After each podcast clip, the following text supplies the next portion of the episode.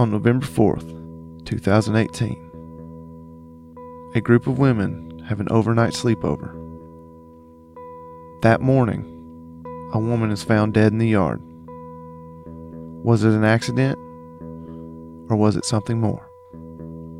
You're listening to the Mysterious Brews podcast, and tonight we bring you the case of Tamala Horsford.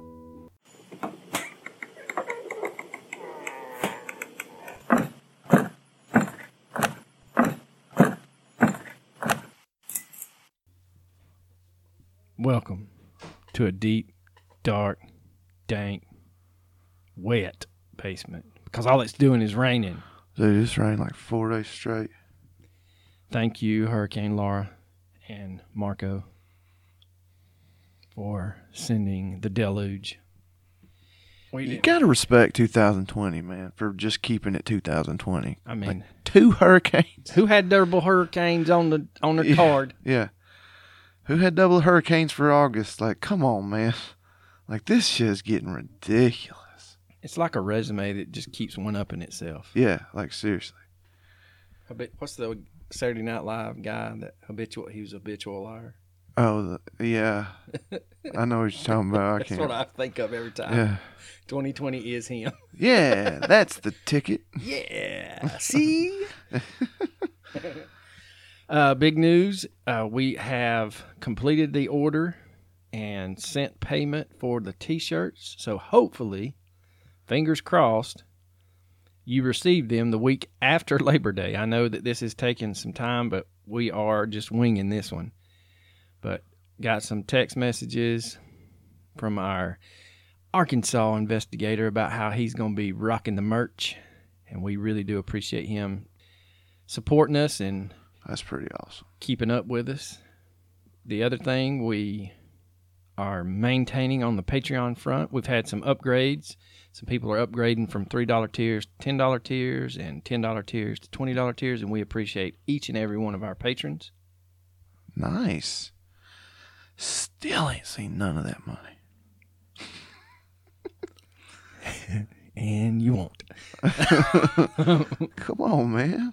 But anyway, we are number 178 in Mexico Apple Podcast. We're gonna have to bring. We're gonna have to do. We're gonna have to do these people right. We're gonna have to get a case on Mex in Mexico. But most importantly, let's get to it.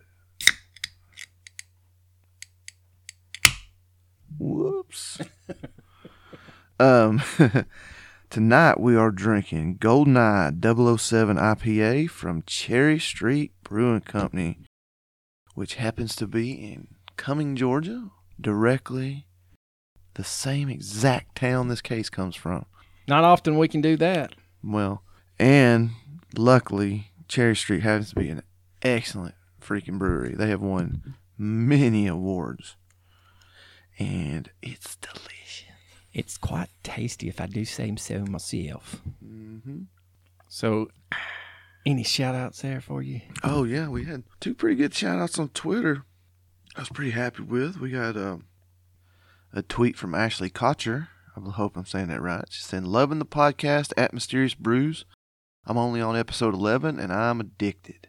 10 out of 10 would recommend. That's awesome." And then one of our nice and great followers, Magenta or Magenta. I really hope I'm, one of those is right. Probably not. You killed both of them. I got both of them. Both of them are right. Somehow. Uh, she says she's been seriously slacking this week listening to her podcast after starting her new job, but she couldn't miss at Mysterious Brews, at a Morbid Podcast, and at Going West Pod. And just to be included with those two, that's pretty Excellent. that's pretty awesome because those are two very popular true crime podcasts. So we appreciate it, and thank you so much, and keep on listening. All right. Not a whole lot this evening for us, but we're going to jump into this one. To say this case is controversial is putting it extremely mildly. But on November the 4th, 2018, Miss Tamla Horsford was discovered dead in the backyard of a Cumming, Georgia home where she had been attending a quote slumber party with other quote football moms the night before. That's kind of strange. She Like, was 40 adult years old Slumber party. That's just weird. and a mother of five. Yeah, and uh, we need to go ahead and tackle this one straight out of the gate. Everything you read or you listen to about this case says it was an adult slumber party with football moms. Basically, these women knew each other from their children playing football in Cumming or Forsyth County. And it is actually a birthday party and the lady was being responsible and told them that if they were going to drink, they either needed to have a ride home, someone to come pick them up and drop them off, or they could spend the night. So Tamala arrived at the party around 8:30 p.m. She had previously made dinner for her five sons and her husband before heading out to celebrate the birthday of Jeanne Myers. Myers had invited a group of moms who were, as I stated earlier, football moms to spend the night, not wanting anyone to drink and drive. Tamala arrived with a bottle of tequila in a small overnight bag and changed into a white onesie pajamas covered in paw prints shortly after she mm-hmm. arrived. And there is a very famous picture of all the ladies on a big couch that we will post, and you can tell they're all just having a good time. However, the party was supposed to be just women, but Myers' boyfriend, Jose Barrera, and Tom Smith, the husband of an another, another woman attending the party, ended up sticking around. In the end, the group, who is infamously known as the Forsyth 12, included nine women, two men, and one husband who, according to police records, only dropped off and picked up his wife. Of these 12, eight were planning to spend the night along with Tamala. During the evening, the women drank, socialized, and watched a college football game upstairs in the residence, and that college football game was the great LSU Alabama game of 2018. Who won that game? Was that LSU? I hope it was LSU. Probably wasn't, but I hope it was. Uh, Barrera and Smith would go to the basement and watch football down there while the women stayed upstairs. Tamla was the only smoker of the group and would regularly step out to the balcony to smoke. She also smoked a, a marijuana cigarette that evening, but Myers asked her to stop, and according to Myers' statement to authorities, she had teased Horsford, calling her the quote female Bob Marley, and she reminded her that Barrera, her boyfriend, worked as a pretrial officer and did not approve of anyone smoking marijuana at the house. After the games were over, Barrera and Smith joined the women upstairs, and everyone played Cards Against Humanity. I love that game. It's hilarious, especially I, if you've been drinking. no, like we, my wife and I bought it. We heard it. He was like, "It's a raunchy game." Blah blah blah blah. So we bought it. It arrives. My mom happened to be visiting, and we're like, "Hey, let's play this game." You know? No, no. My mom. something. The first card we played, and my mom played the like The best line ever. it was horrible. It's my mother. And it was like, uh, blank. That's how I want to die. All right. So we, we turn our cards in, and it was going balls deep in a wild hog while shooting a rifle into the air. That's how I want to die. I was like, my jaw was on the floor. Mom pulled out the zinger. I was like, she's just like, well, it was the best one. like, dude, Way to go, Mom! like, I was like, like, There's things that I don't want you to ever like, say. yeah, like that shouldn't, that should never, uh, never come out. That should never, never ever be spoken of again. But I just put it on a podcast, so she's probably gonna kick my ass over it. Mom, I'm sorry, no, but the world, the world needed to know. So there are photographs and videos taken during the game of Cards Against Humanity that show Tamla smiling and having a good time. According to those photos, videos, and even witness statements, Tamla didn't appear to be extremely drunk that evening, despite drinking tequila most of the evening. Authorities and the coroner would later explain that Tam- Tamla's blood alcohol content was significantly high. And by significantly high, it was 0.238. That is really fucking high. Yes. Like that's high. That's three times the legal limit in the state of Georgia. Guests who were spending the night began to leave around 11:30 p.m., while those who were staying started heading off to bed over the next couple of hours. According to interviews conducted by the authorities, Tamla was still awake after Myers and Barrera headed to bed around 1:30 in the morning. The last person to see Tamla was Bridget Fuller, who was picked up by her husband at 147. Fuller would tell authorities that Tamla was eating a bowl of gumbo and had said that she planned to smoke a cigarette and head to bed. Now, over the Oh, next I love gumbo. This is best. Like Cajun food is the best food, man. Yeah, it is. Especially in New Orleans. They know what they're doing down there. Yes, they do. It's I've never had bad gumbo or anything in New Orleans. Over the next 10 minutes, the home security system registered the back door opening, closing, then opening again for the last time at 1:57 a.m. Sometime around 8:45 a.m. the following morning, Madeline Lombardi, which is Myers' aunt who also lived at the house, headed into the kitchen to make her some coffee. She would tell authorities that she would see something odd through the window that was looking into the backyard. And it just so happened to be Tamla's white dog printed onesie. She would then notice that it was Tamla face down in the grass, not moving. Lombardi headed upstairs to find Myers, telling her something appeared to be wrong with, quote, her friend from the islands. And little sidebar there Tamla was born in the Caribbean but moved to the U.S. when she was 11. Just before 9 a.m. on November the 4th, 2018, Forsyth County 911 receives a call. On the call, both Myers and Barrera talk, and, quote, the call, one of them states she's not moving one bit, she's not breathing, she complete, she's completely face down in the yard. She is stiff, Barrera tells the dispatcher. She was drinking, and there's a long pause. It looks like, I'm guessing maybe she fell off the back balcony, Myers says. And we will play part of that 911 phone call for you now. Forsyth County 911. Hi, yes. Um, I, I need an ambulance and a police to my home. What's the address? 4450 Woodlet Court. 4450 Woodlake? Woodlet. Woodlet, okay. All right, 4450 Woodlet Court. What is your name? My name is Jeanne Myers, E J-E-A-N-N-E. Okay, and your phone number is 609.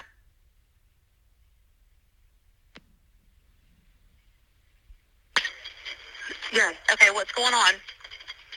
Um, we had people over last night. We were drinking. Most of us went to bed. One of them stayed on the balcony. She was drinking, and we just went out outside, and she's laying face down in the backyard. It looks like may I'm guessing maybe she fell off the balcony, but she's stiff. Okay, is she breathing? I, I don't I don't know if she's face down. Okay, how, Everyone thought she how old is she? at 41. Here, hold on. Hey, this is Jose Barrera. Hey, have y'all checked to see if she's breathing? She's not moving one bit. She's not breathing. Um, Okay. I just try to assess her, touch her. She's completely face down in the yard. Um, she is stiff. Okay. Do you know if she, um, um do you see any blood or anything where she... Are you there? I am. Okay. I'm sorry, I was outside. It's okay. I'm not sure what happened to there for a second. Do you see any blood or anything to where, uh, from where she fell? Um, I, I I don't know if I should move her over. I mean, she's completely face down. Okay. I mean, can you just check and see if she's breathing? If, if she's not breathing and you and you know she's gone, then just leave her where she's at. If she, okay. Now, a little asterisk by the 911 call there is a redacted spot in this 911 call. Really? Yes, and according to some things that you read, and there's a couple of podcasts that touch on this. It's all conjecture about what is in the redacted part, and that will lead to even more controversy. Now, there are people out there that point to how odd Myers and Barrera sound on the 911 call about how calm and collected they are. See, again, we We go over this every time we have to talk about. you just can't judge somebody by that. It's and especially if you've never been in that kind of situation. But even if you have, you don't know how somebody's going to react. You just can't. Like, you can't build a case around that. No, and you can't place your opinion and how you would react on someone else. You can't project that. Because, I mean, I can tell you how I would react, and that's badly. Yes. I would be freaking out. But, Then people would say that you're overreacting. exactly. Yeah. Yeah. So you can't. You're not going to be able to please. oh, he's anyone. a bad actor. I mean, look at him. He's just he's he's freaking out and crying, and he's making you want to make make you think that he cares. Like you can't satisfy anybody in this. Like anything in that situation. no, well, you can't satisfy anybody any damn way. No, you can't. Unfortunately, Tamla was pronounced dead at the scene, and her body was sent to the GBI crime lab for the autopsy. Forsyth County Sheriff's Office began to work the case on the theory that Tamla's death had been an accidental fall from the second story outdoor deck of the residence. This theory was worked despite not having the official autopsy report. The case remained open for nearly four months, and on February 20th, 2019, two weeks after the state of Georgia medical examiner provided their final report, Forsyth County Sheriff's Office made their official determination, which was accidental death. They would point to the toxicology report, which tested positive for THC and Tamla's blood alcohol content at 0.238. That's a, that's a lot, man. Now, like we stated earlier, that is just shy of three times the legal limit to drive in the state of Georgia. And that level of blood alcohol content is usually associated with blackouts, loss of coordination, and even vomiting. I assure you, if my blood alcohol is that level, I am not. I am no longer present. Yeah. I may be moving, I may be walking, I may be talking, but I can assure you that I am not there. No. the Forsyth County Sheriff's Office determined that marijuana and alcohol use likely contributed to the fall and her ultimate death. They also noted the door alarm log as well as an unlit cigarette and lighter Barrera said that he found on the upper deck. Together, the investigators found that this evidence suggested that Tamla went out for a cigarette sometime around 157 and accidentally fell to her death. Well, what is what is kind of strange is if the the the the distance to the ground from a second floor balcony that's not that high. I think 12. I read anywhere from 12 to as high as 20 Now, feet. and when people are intoxicated, like they tend to be very loose. Like any I've you know, me being the morbid and crazy dude that I am, I read a whole lot of stuff about fucked up shit.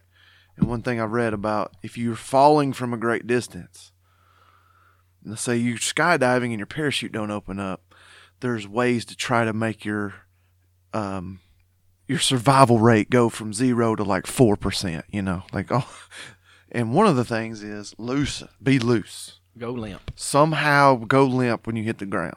Because when you tense up, that's when you get hurt. So a drunk person, that drunk's going to be loose when they fall. And 12 feet, that's not that far. I swear to you, when I was 21 years old, I was in the on a second floor balcony. I stood on the railing and did a swan dive, did a belly flop onto the ground and was completely okay because I was that intoxicated. So that's kind of suspect.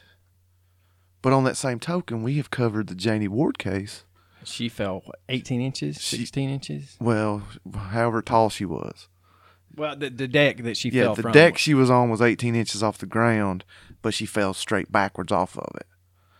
I mean, that's that's Yeah. considerably shorter of a distance, Yeah. and she died. Yeah. So we just you just don't know. So the autopsy report, according to the GBI, showed that Tamla suffered from blunt force trauma to her head, neck, torso, and extremities, including abrasions to the face, four types of hemorrhages in the skull and brain, dislocation of the right wrist, and cuts on her arms and legs. Additionally, she suffered a broken neck and laceration to the right ventricle of the heart. According to the incident report written by lead investigator Mike Christian, Tamla's body position was also examined at the scene. And quoting him, most notable when Tamla was turned over was the fact that she had come to rest face down. Her head had not been canted to one side or the other. Tamla's legs were found extended behind her, both feet pointing to the right, and her right arm close to her body. Her left arm was found extended and bent at the elbow. Now, some glaring questions that we feel like that we need to go ahead and put out there, and then we will get into the oddities. The questions start with how did a woman with that high of a blood, blood alcohol content appear to be in control of her facilities according to all the interviews as well as videos taken that night yet managed to fall over nearly a four foot railing and into the backyard Well, listen, we've spoke about this before on our best of worst of that episode where we did the the flight. I don't remember recording it, and to me, when I listened to it, I didn't sound that. I sound- right no you sounded I sounded fine, and I have no memory of the the episode, none. So I don't think it's too too crazy to think that when the last person saw her, she had control. Maybe she had drank, and it hadn't hit her yet. You know, maybe you know what I'm saying. Like oh no i agree maybe it, probably wasn't all in her system to begin with at that at that moment. So maybe she did seem like she was okay. you know as well as just about anyone else that you can be fine one second, turn around to go do something, and it hits you right square in the eyes. Oh yeah, absolutely. That's what happened. that's, that's what happened with that episode. So the other questions are: How could a house full of people, some asleep for less than an hour, not hear Tamla fall to her death right outside their windows? They had all been drinking. She hit the grass, and she hit the grass. It's not gonna make a. I mean, how loud could it have been? and if she's that drunk, she probably didn't she didn't scream. Yeah, she probably didn't scream. And it ain't that far of a trip down. no. You're talking if you're less that than a if, if you're that intoxicated, you're probably not even going to realize you're falling right. until. But like, yeah, they're like, well, how could they not wake up? They they were drunk. People were drinking. They had stayed up all night Yeah, drinking. And again, like, well, and she did want to drive home. They she wanted to drive home. They and they talked her out of it.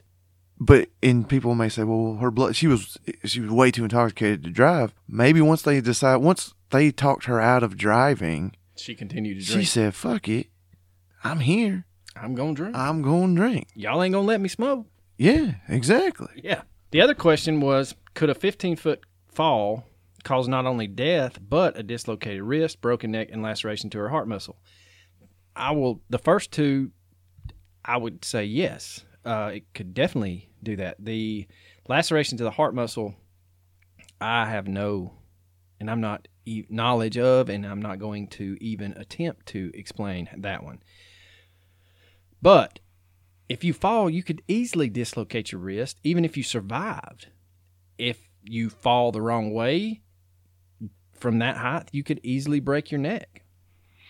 So, again, you know, there are these questions. uh, I don't, I, you know, are are just questions that we found that we felt like we should include. Another one is why wasn't the scene preserved, evidence tested, or potential witnesses interviewed immediately? Now, on that one, I will say that not preserving the crime scene, not taping it off, taking everything, documenting it, that is a little suspect. But again, I don't know what protocol is for the Forsyth County Sheriff's Department.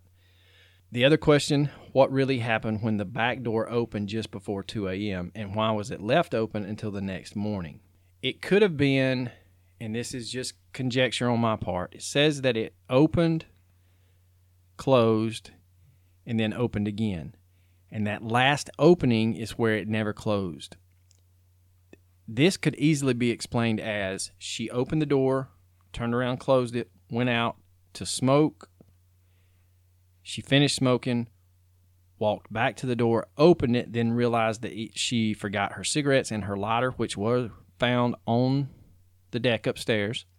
And then it's anybody's guess to what happened after that. So take that with a grain of salt. Now, the big question Would this investigation have gone differently if Tamla wasn't a female black person at a party with all white women? What do you mean, the investigation itself? That's the question that was posed. Huh. Now, and I'm speaking only for myself, and you can chime in at any time, but just got a new, sweet. just got a new review. Excellent, man. Real time, guys. Yeah, y'all are getting it when we do. We'll do it. Yes, it is suspect. We'll do it at the end. Yeah, it is suspect, but I feel like, especially now and back then, we are quick to point out racial undertones that may or may not have been present in that group of people. Could there be some racial motivation after her body was found? Sure. Well, I mean, The article that I read said, would her investigation have been conducted any different if this party had taken place at a, and the roles were reversed, and it was a group of black women and one white woman fell to her death? I would hope so. I would, in my upbringing and the way that I raised my son, I would hope that that is the way it is. I know that that is not always 100% accurate. well, here's the thing. This case, what happened is a perfect storm for controversy Yes. because of the situation at the house and the location, the part of the country that it happened in. Because this, this happened in Cumming, Georgia, or Forsyth County. My wife happens to be from there. She's the best thing that ever came out of that county by a wide margin. But if you're not familiar, as most most people aren't, Forsyth County had, has been known as a sundown town, meaning if you were African American, it would be in your best interest not to be in that town when the sun goes down. It's been a very racist town. And that's not an opinion. That's a fact. That is a proven, well documented. 1912 riots and lynchings, and they ran all the African Americans out of town.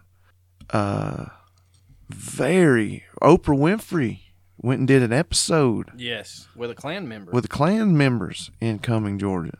I mean, now because that is the case, because that's the location, automatically people are going to jump all over this.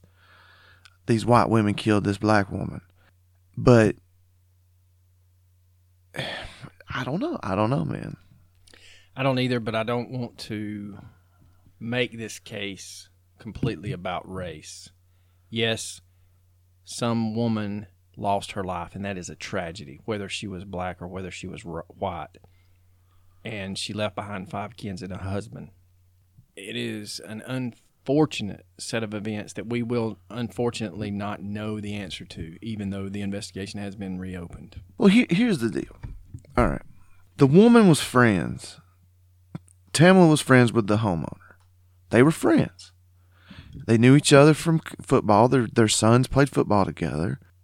So if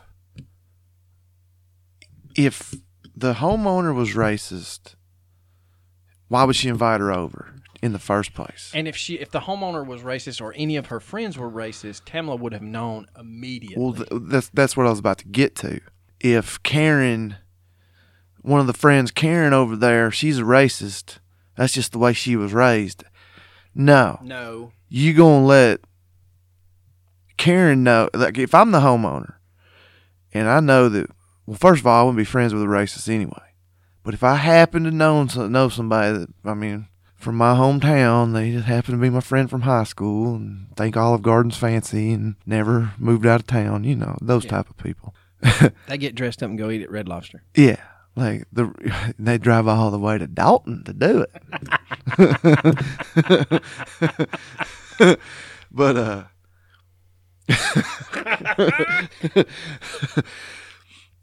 I would be like, "Listen, Karen, I know you're racist dumbass Is going to probably say something, and Is you're going to be asked to leave. is ignorant as fuck, and if you say something to my friend, I'm gonna either beat your ass or you're gonna be asked to leave." yeah, And I would tell Tamla Tamala, be like, "Look, up front. listen, I just want you you, know, to we're we're good. I love you to death, but stay away from Karen. She's an idiot. yeah.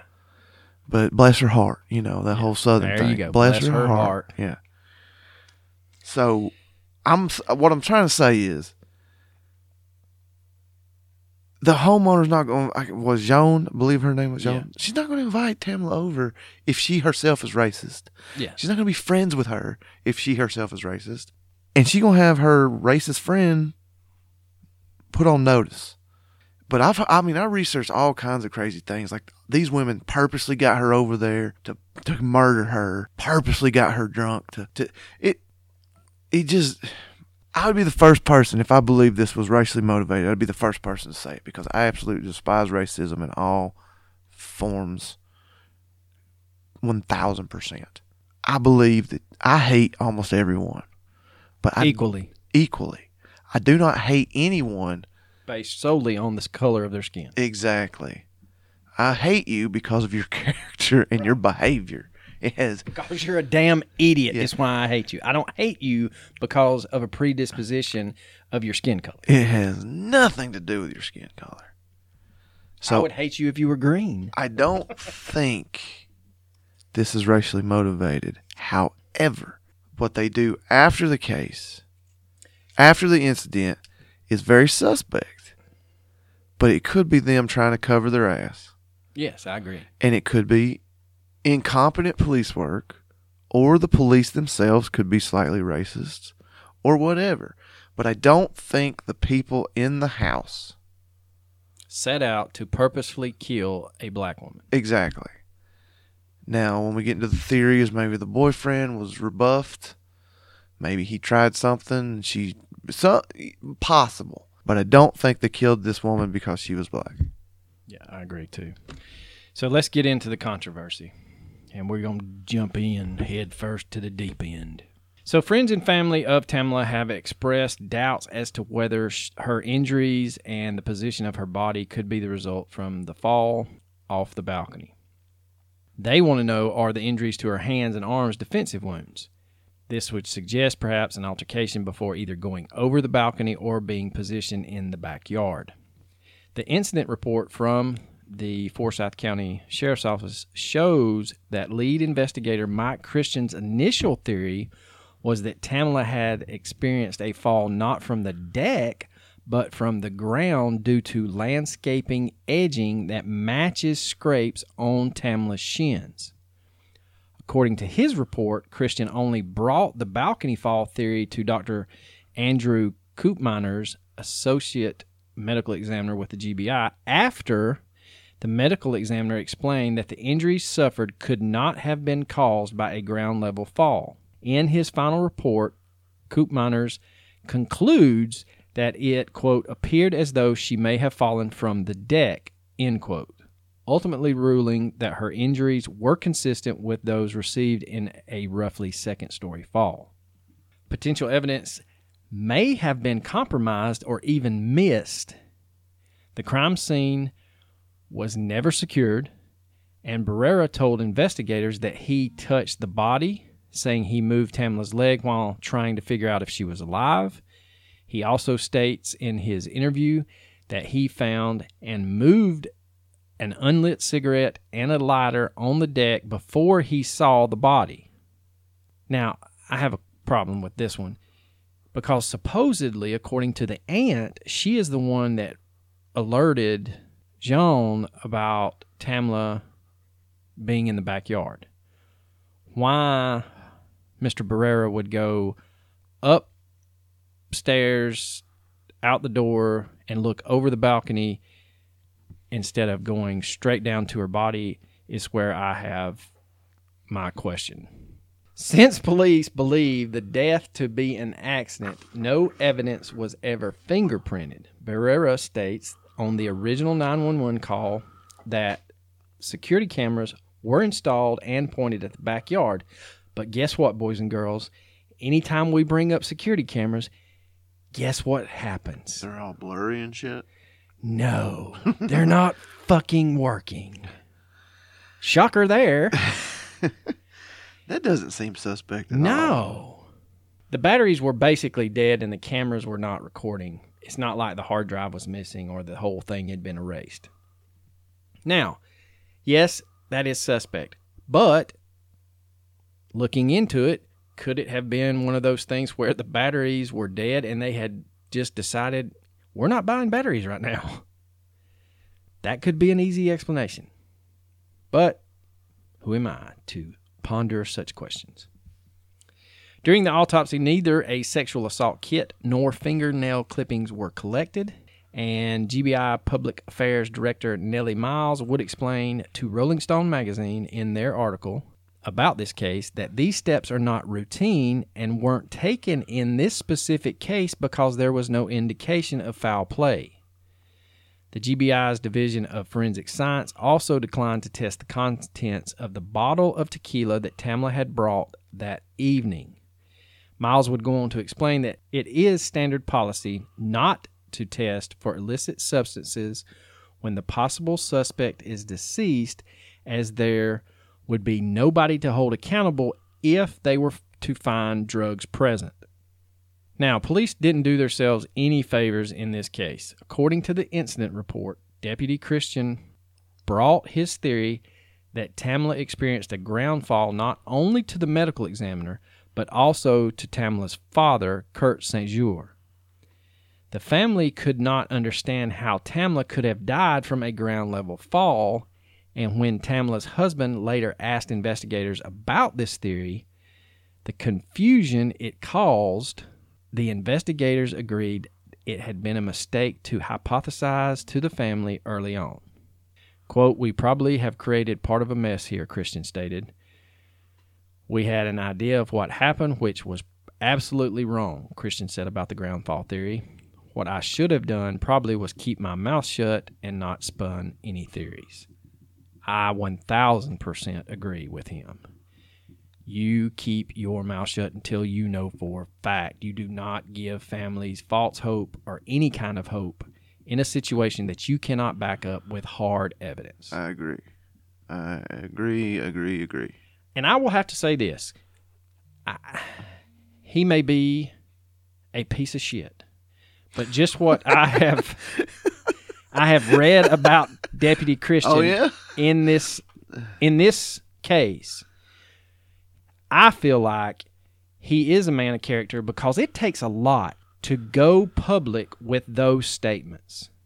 For you to go and air that to news media, to print media, and say, I screwed up, I should have kept my mouth shut and not said anything, that takes a huge, Yeah. huge step on his part. Oh, and yeah. I commend you don't, you don't see that. You don't see that very often. You don't see. that hardly at all. Yeah, they don't. They don't they don't backtrack on anything. Yeah, they're too prideful and almost. And I tip my hat to Deputy Christian.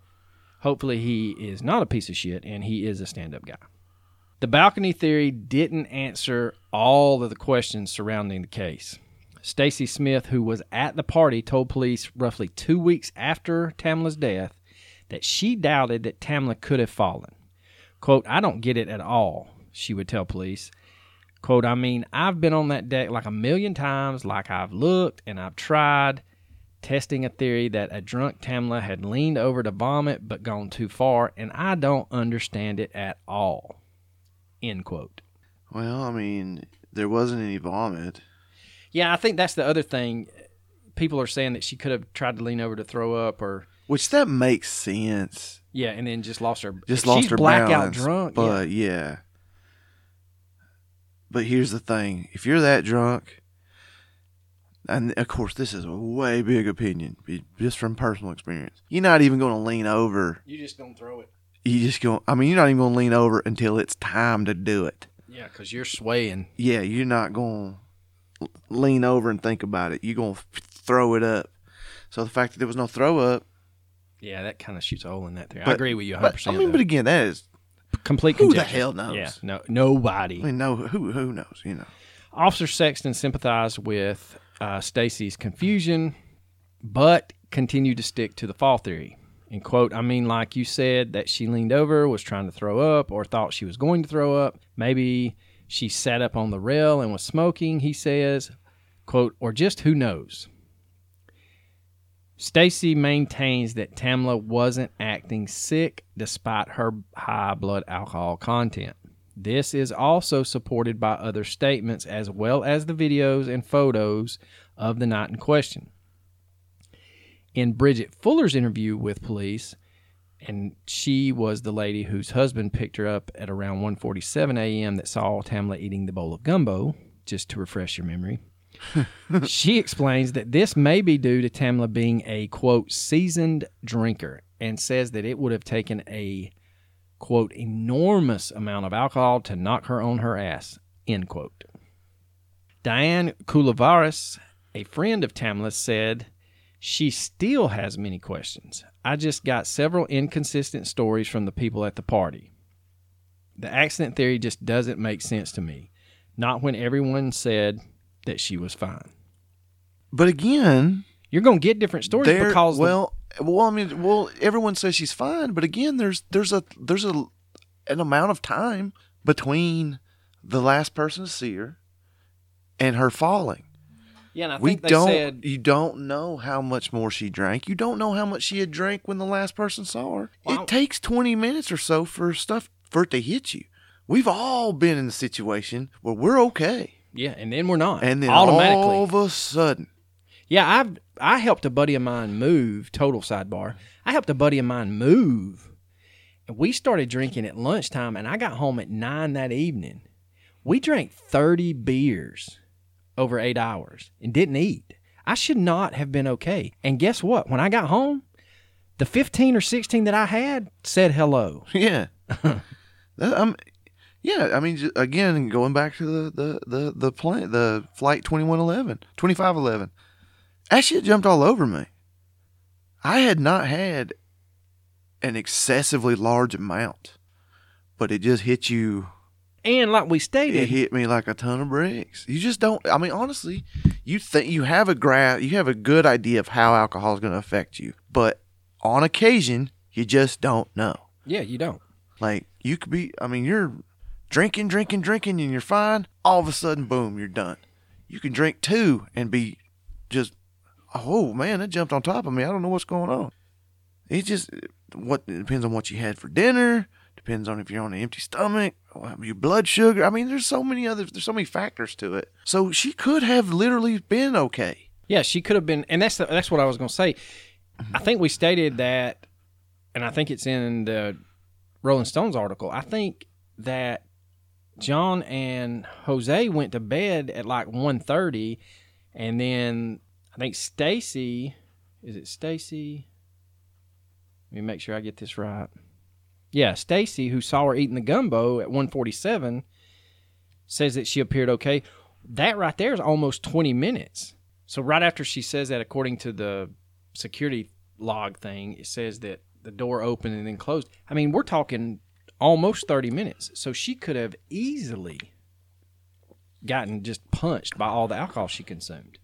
And again, we don't know how much she consumed. Right. We don't know what After. was. li- Yeah. We don't know if she had two or three shots before she went to smoke the cigarette. I mean, and tequila, boys and girls, will to kill you. I don't drink that shit. I drank an entire bottle of tequila when I was a sophomore in high school, and that was a huge mistake. And I haven't drank it since. I'll tell you one even worse than that. It's been 26, tw- uh, 22 years. I haven't drank tequila in 22 years. 25 years ago, a buddy of mine, my roommate from college, came home with me for a New Year's Eve party, and he brought a bottle of 1800, the big one. And in the bottom of a bo- that big of a bottle of 1800, what appears to be a quarter of an inch is a lot of damn tequila. Mm-hmm. And we poured it into a Dixie cup and we halved it and downed it. And then we decided it was a good idea to go shoot bottle rockets at my neighbor. and I took one right to the piece of skin between the bridge of your nose and your eyeball. Oh, wow. And the last thing I remember is my daddy saying, Hell no, we ain't taking him to the hospital. There's enough alcohol in here. We'll all go to jail. so, again, we don't know how much was left in the bottle, how much she had to drink beforehand, all of that stuff. All right, so I mean, there's just there's just a whole lot of um gray area for there's a lot of variables that you yeah can't variables. That's the word I was looking for. There's You a lot of variables that we can't account for. That's why we, we're so good, man. We finish each other's sentences.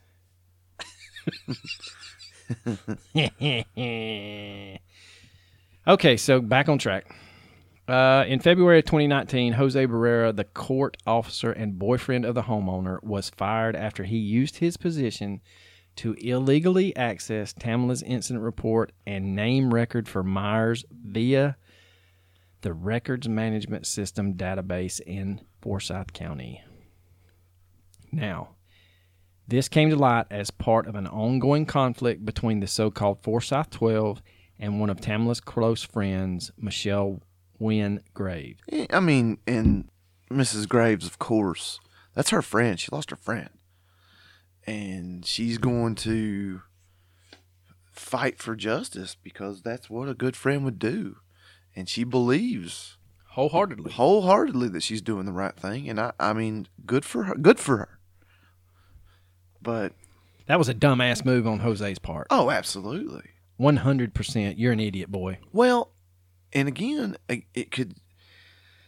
Yes, that was a very stupid thing to do, but man, he just maybe he wanted to know if Right. I, I, it it could have knew been. they knew something he didn't, or Right. if they were, you know, you know what I'm saying. He may have looked at it to see, to maybe, am I a suspect? or But Yeah. again, it's very stupid. It, oh, totally stupid, but it's a stupid thing that I probably would have done. But I'm an idiot, so There you go. there.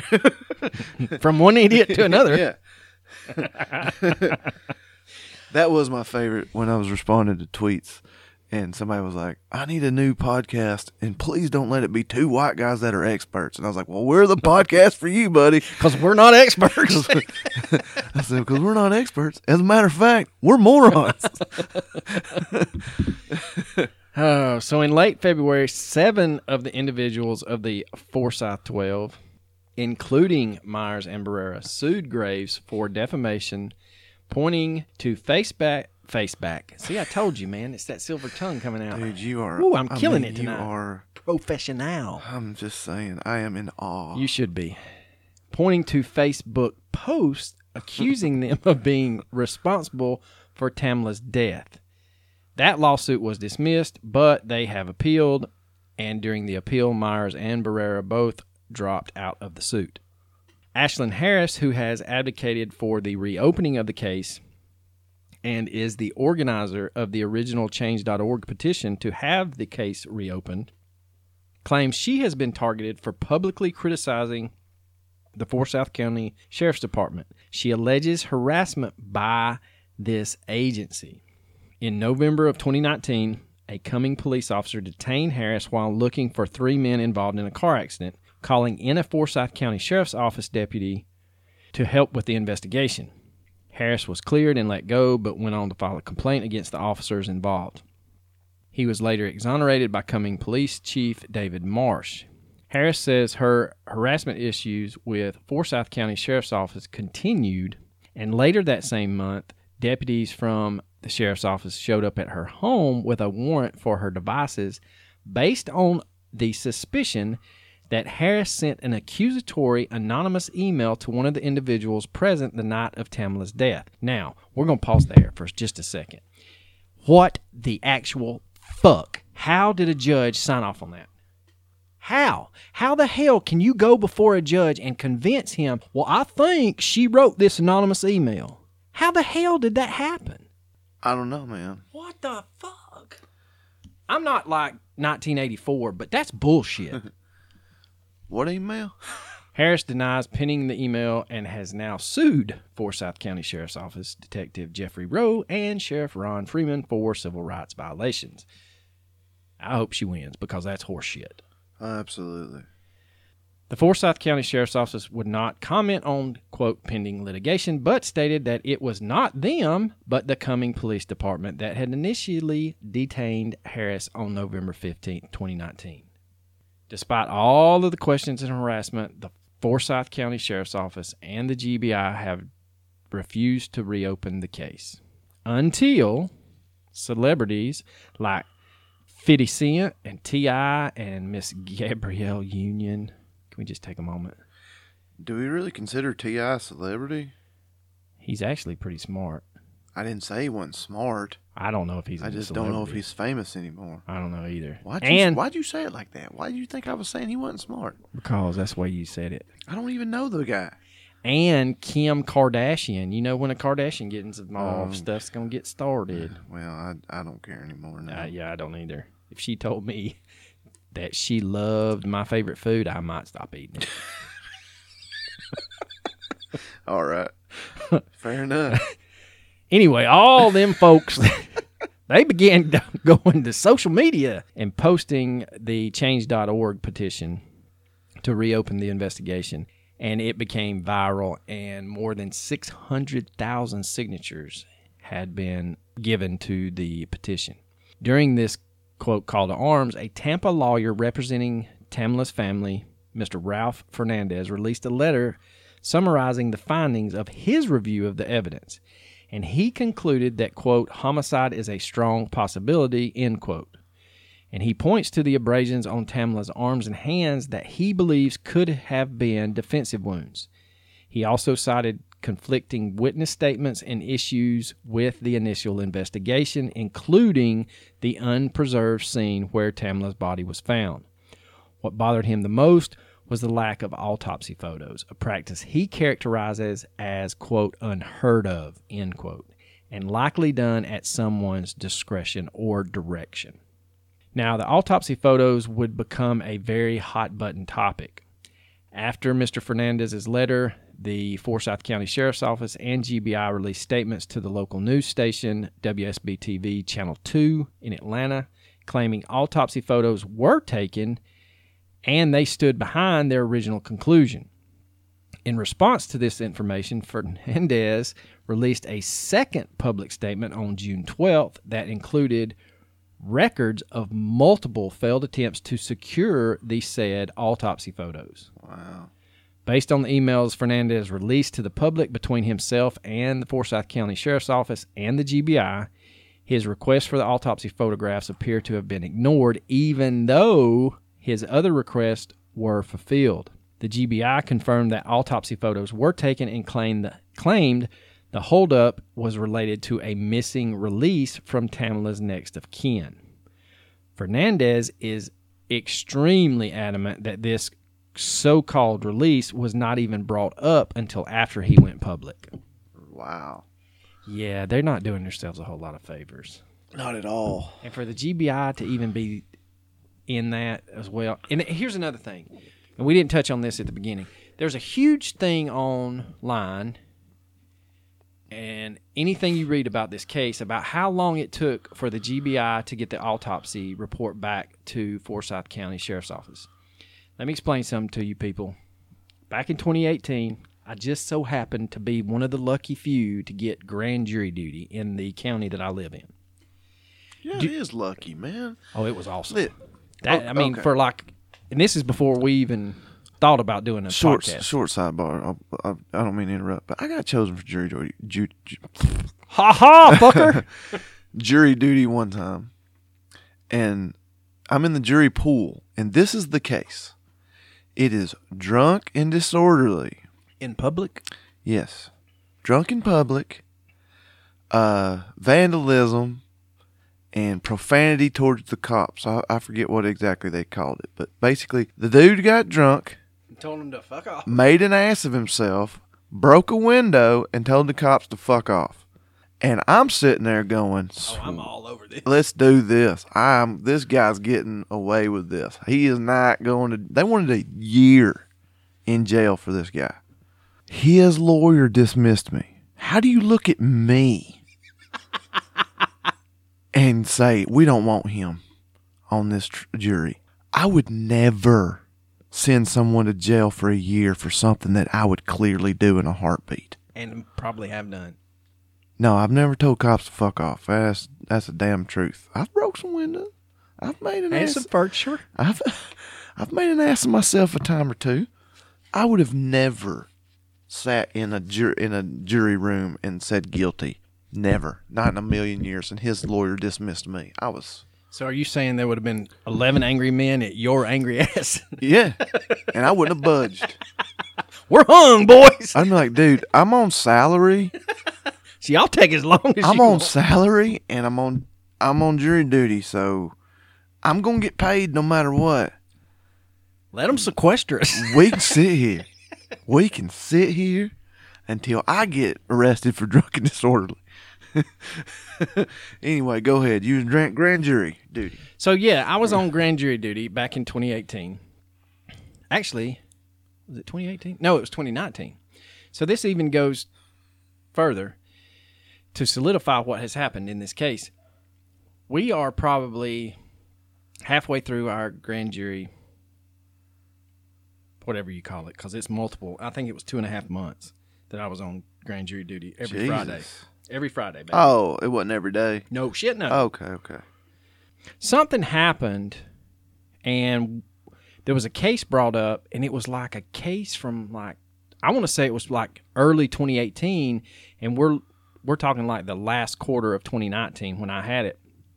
And so one of the jurors asked the district attorney and said, you know, Miss DA, why is this just now coming to grand jury? And she told us that basically the GBI got screwed back in 2019 or, or late 2018.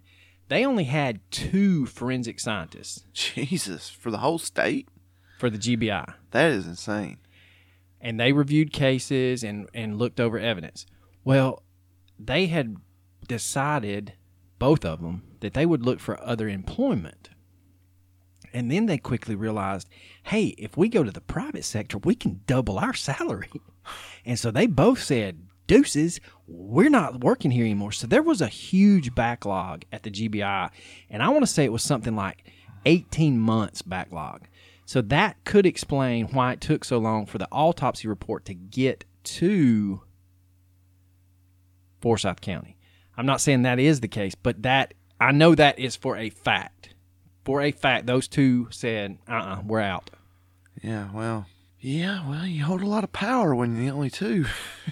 And if you both decide to say screw it, they ain't much they can do to you. They- Then we're gonna teach these guys one hell of a lesson. You ain't working me 80 hours a week, Yeah. paying me nickels and Yeah, dimes. bet they treat the next one's pretty pretty good. I bet the next one's got a big old pay raise. yeah. All right, so back to it. So while Fernandez has yet to see the autopsy photos, the Forsyth County Sheriff's Office did respond to mounting pressure, and on June 12th, just a few hours after Mr. Fernandez released his statement addressed to both them and the GBI, the Sheriff's Office announced that they had formally asked the GBI to take over the case and open an independent investigation. It is a win for Tamla's family and friends who just want to see answers for the woman they loved. And her mother, Miss Elizabeth Potts, would quote or would say, and I quote, people gravitated towards her energy and her warmth. Everywhere she lived, it was her home that became the house that all the neighbors and the neighbors' children congregated at. And this is in an article by Rolling Stone magazine. And I highly suggest this article. They do a great job. So now we get into theories, and we've kind of danced around couple of these already. The two prominent theories are it was a total accident, and then the other one is more darker and that these white women decided to kill a black woman that they uh, were all friends with. Yeah, they uh, they weren't all friends. Tamala was friends with the homeowner. Uh, you know, we've seen some we, in our research. We've seen that they were all football moms. Blah blah blah blah. It was a football party. Not really. It was a birthday party. It was a birthday party, and she pretty much only knew the homeowner, Joan. Hopefully, we have expressed the facts of the case unbiased. And for the theories, we have talked in depth about how it is possible for that amount of alcohol to not sneak up on her, but to hit her all of a sudden.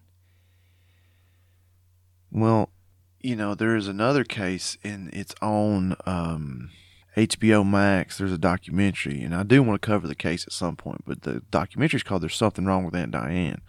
Yes, Diane Schuler and the um, the uh, the I'm trying to remember the name of the highway, but she drove on the wrong side of the road at over a hundred miles an hour and had a head-on collision and killed like eight people. And her blood alcohol level was around that same level as Tamala's.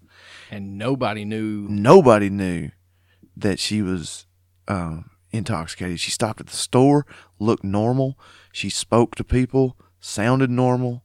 And the only indication that something's wrong is the where they got the name of the documentary was the the the niece, niece yeah. yeah, the niece called her father and said, "There's something's wrong with Aunt Diane. We don't know what's wrong with you know." So you, it is possible to have that much alcohol in your system and still seem okay. It is not common, and it's not likely, but it it has happened and it's possible.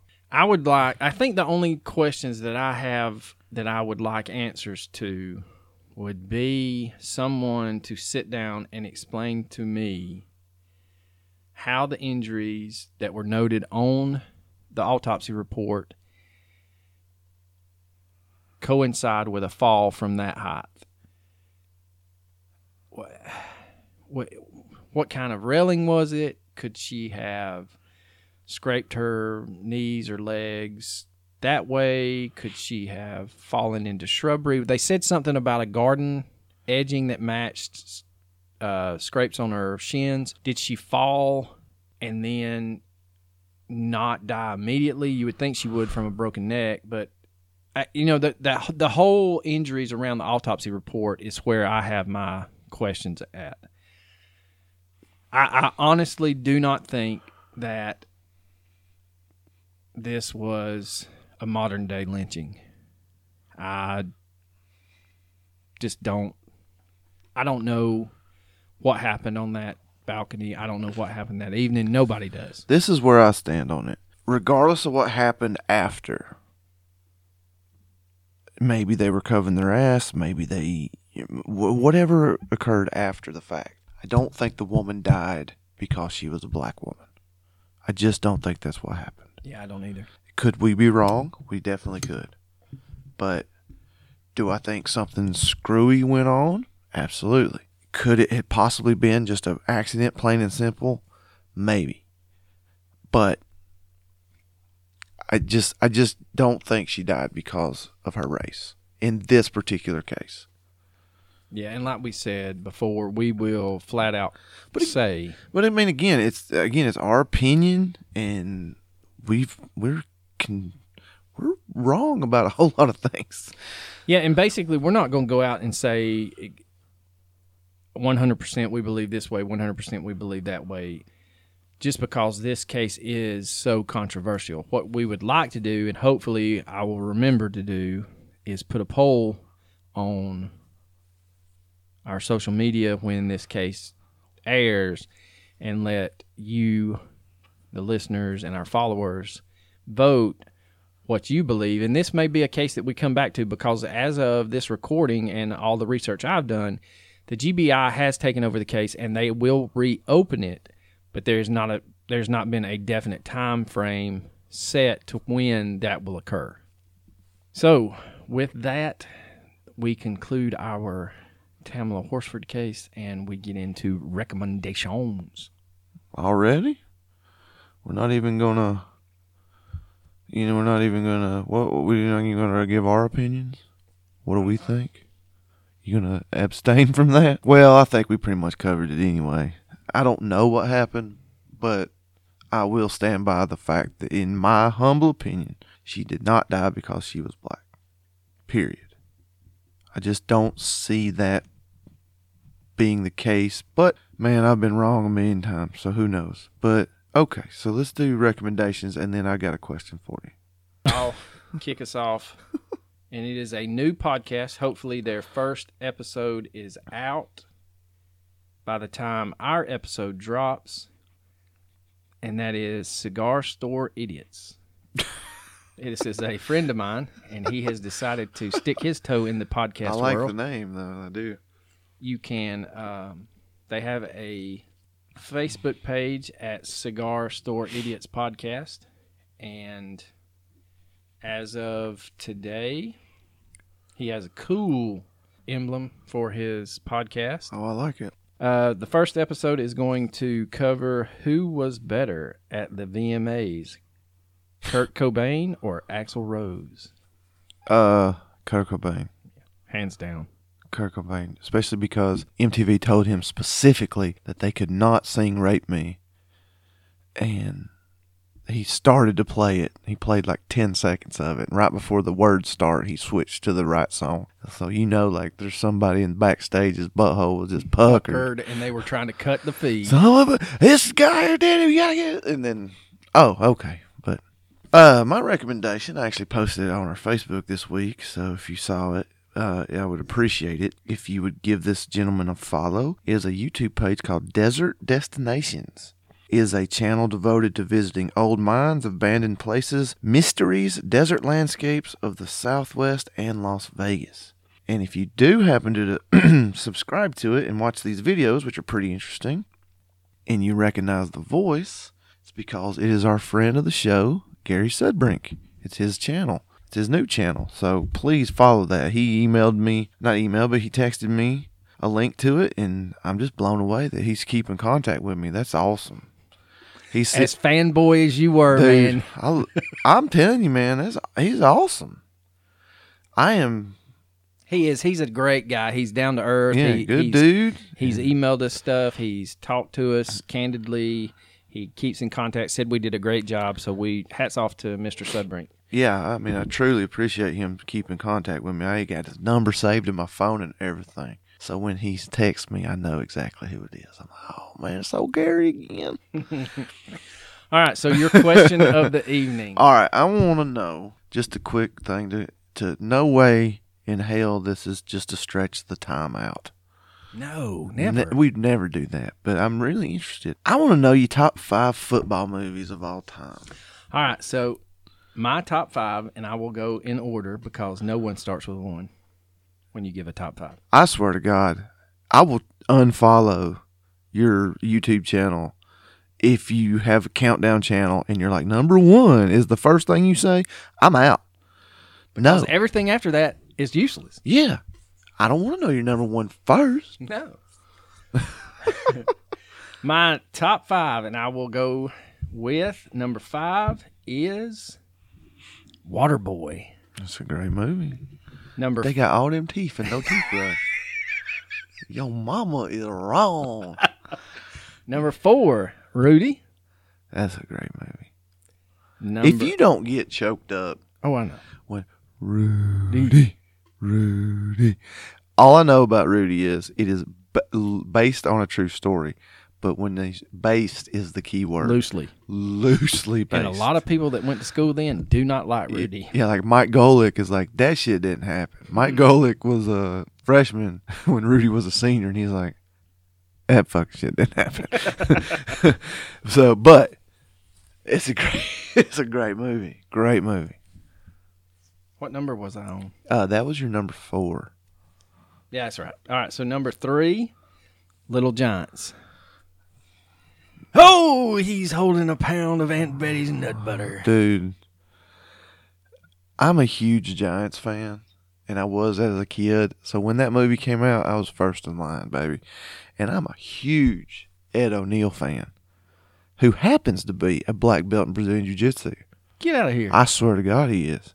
Sweet. He is my number one with a bullet celebrity I want to roll with. I want to. Not Joe Rogan? I, no, Joe Rogan would beat my ass. I'm pretty sure Ed O'Neill would too. But I just But You're love thinking that his age would give you. Uh, well, maybe. I'm not even trying to win. I just love Ed O'Neill. My second pick, Joe Rogan's in top five. I'd love to roll with Joe Rogan. Number two is Maynard James Keenan from the band Tool. Oh, yeah, yeah, yeah. He's a brown belt now. And All he- right. Nope. No, I no, got to keep going. No, no. If you want to find a good video, look up the Tool video where Maynard's singing "Push It" and his fan jumps on stage. He fucking lat drops him and then puts him in a rear naked choke and keeps right on singing. Sweet. It is amazing. All right, go ahead. Number two. All right, now I'm going to take a page out of your book. I'm going to go number 2A, Friday Night Lights. Number 2B, It's a good movie. The Program. It's a good movie. I cannot, you know, give you.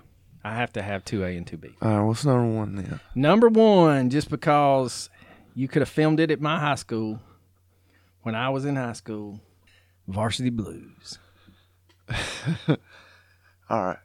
So when I when I sent this to you earlier tonight, I was like, "Man, this is an easy question." Then I started thinking about it. I said, this is not an easy question. I have an honorable mention, Brian song. Oh fuck that movie. That's sad. It is sad. Uh, but man, football. There's a lot of good football movies been made. So my honor mentions. I mean, any given Sunday, Necessary Roughness, Longest Yard, Remember Invincible, Titans? Remember the Titans, Waterboy, Friday Night Lights, and even though there's not a single down of football in this movie, Draft Day with Kevin Costner is a pretty damn good movie. I, it, I love it. All right, my number five, Rudy. Number four, The Replacements with Keanu Reeves. That is a good movie. That's a great movie. When they turn the car over and the two linemen come out and they shoot the window, and he's like, "You shot my car, you son of a bitch!" He goes, "Son of a bitch, son of a bitch, I'm a son of a bitch, son of a bitch," and just like, great fucking movie. Uh, number three is also Little Giants.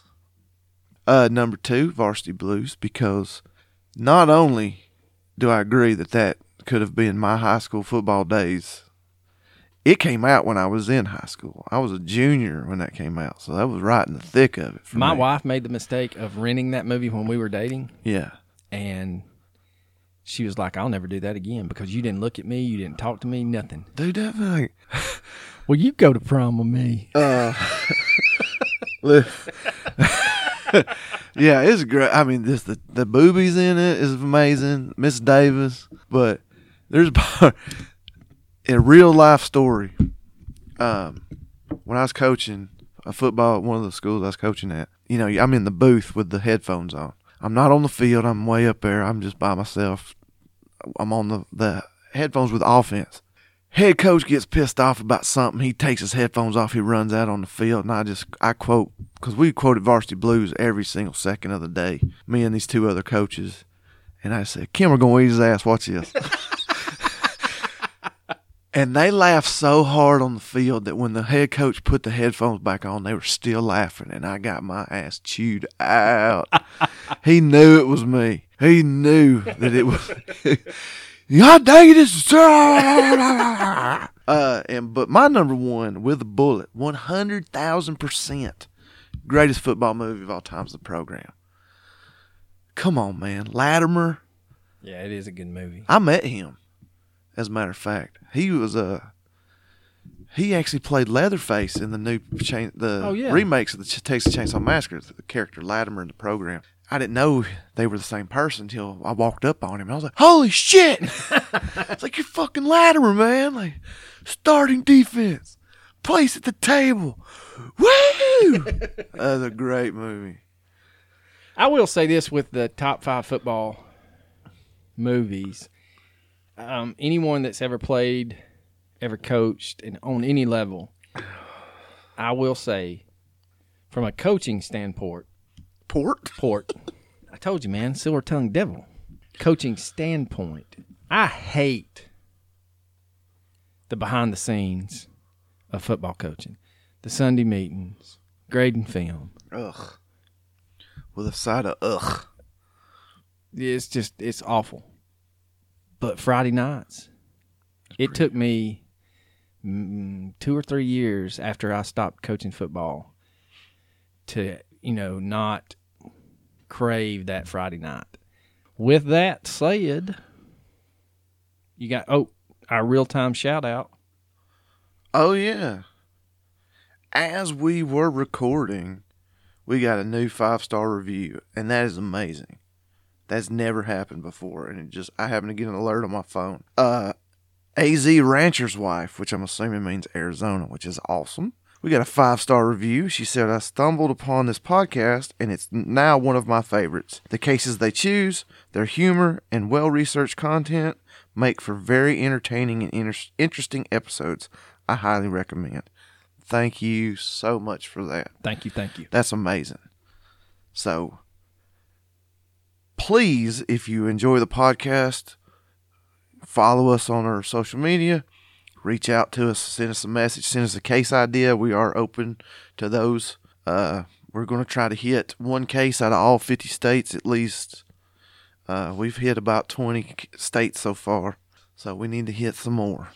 Them northern states gonna be a little difficult, but I think we can do it. Yeah, maybe, but we need it. We're going to go back to Oh, Arkansas now, pretty hold on. soon too. Talking about user shout outs. Now we're rambling. Yeah, but this is good I- stuff. It is good stuff. but I think this needs to be said. I think you got something on. I think you got a tweet this week that said, "How the hell can Arlo put three syllables in deuces?" Deuces. Deuces. I said he's just that good, man. And I believe the guy said- said, "That's country as shit." He said that's country as fuck. and he's right. If you only That's knew, about as country as you can get. if you only knew where that story come from, you'd be like, "Yeah, you don't get much more country than that." Know, he said that's yeah, country as shit. That is Chuck Ball. said that two days ago on Twitter. Uh, thank you, Mr. Ball. and just for you, Mr. Ball, deuces.